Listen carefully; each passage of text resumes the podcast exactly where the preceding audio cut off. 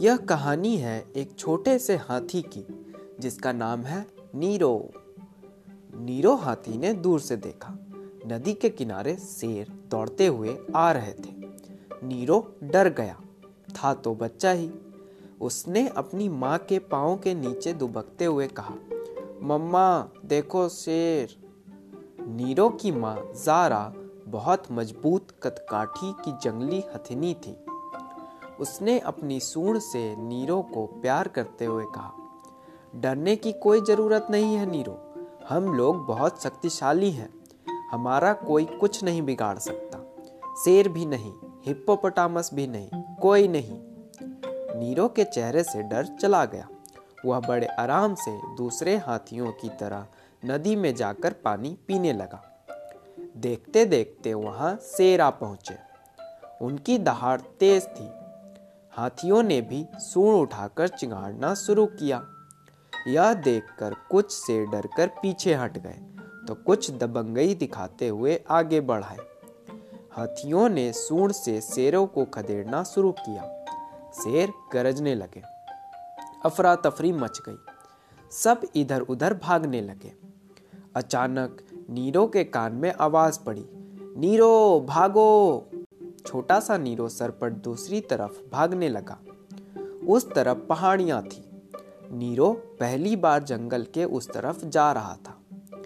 जब वह कुछ आगे जाकर थक कर रुक गया तो उसने देखा कि पीछे कोई हाथी नहीं है। नीरो थोड़ा सा डरा, पर हिम्मत बांधकर वह आगे चलने लगा। उसे भूख लग गई थी। सामने केले का पेड़ था। नीरो ने अपने सूर से केले के फल तोड़े और खाने लगा। उसे ध्यान ही नहीं रहा कि उसे बंदरों ने घेर लिया है। लाल होठ वाले काले बंदर। सबसे आगे खड़े कल्लू बंदर ने ध्यान से नीरो को देखा और पूछा, तुम कौन हो? हमारे केले कैसे खा रहे हो? नीरो को दिखने में बंदर अच्छे लगे। उसने हंसकर कहा, केले तो यहाँ बहुत सारे हैं। मैं अकेला इतना थोड़ी ही खा पाऊँगा। वैसे बता दूँ कि मेरा नाम नीरो है और मैं एक जंगली हाथी हूँ। बंदर ने सिर हिलाया। तुम यहाँ की किसी चीज़ को हाथ नहीं लगा सकते। भागो यहाँ से। उस बंदर की बात सुनकर दूसरे बंदर भी उछलते हुए नीरो की तरफ़ बढ़े।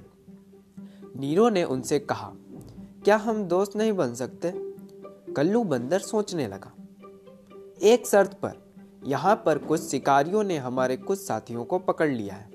अगर तुम उन्हें छुड़वा सको तो हम तुम्हारे दोस्त बन जाएँगे। नीरो ने हाँ में सर हिलाया और उनके साथ चल पड़ा। एक बड़े मैदान में एक गड्ढा सा बना था, जो जाल से ढका हुआ था।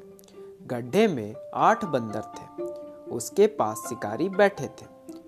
नीरो उनको देख पेड़ के पीछे से ज़ोर से चिंघाड़ा शिकारी समझ गए कि कोई हाथी आक्रमण करने वाला है। वे वहाँ से भाग गए।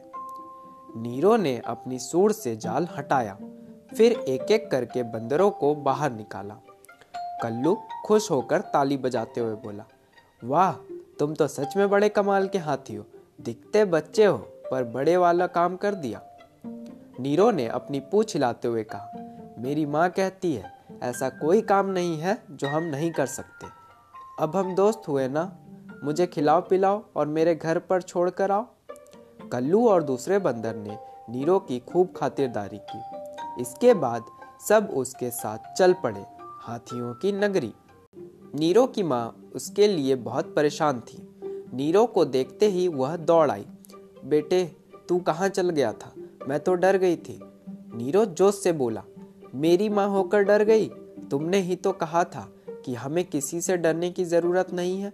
माँ मुस्कुराने लगी, बंदर तालियाँ बजाने लगे और नीरो, उसे वाकई यकीन हो गया था कि वह बड़ा हो गया है। Thank you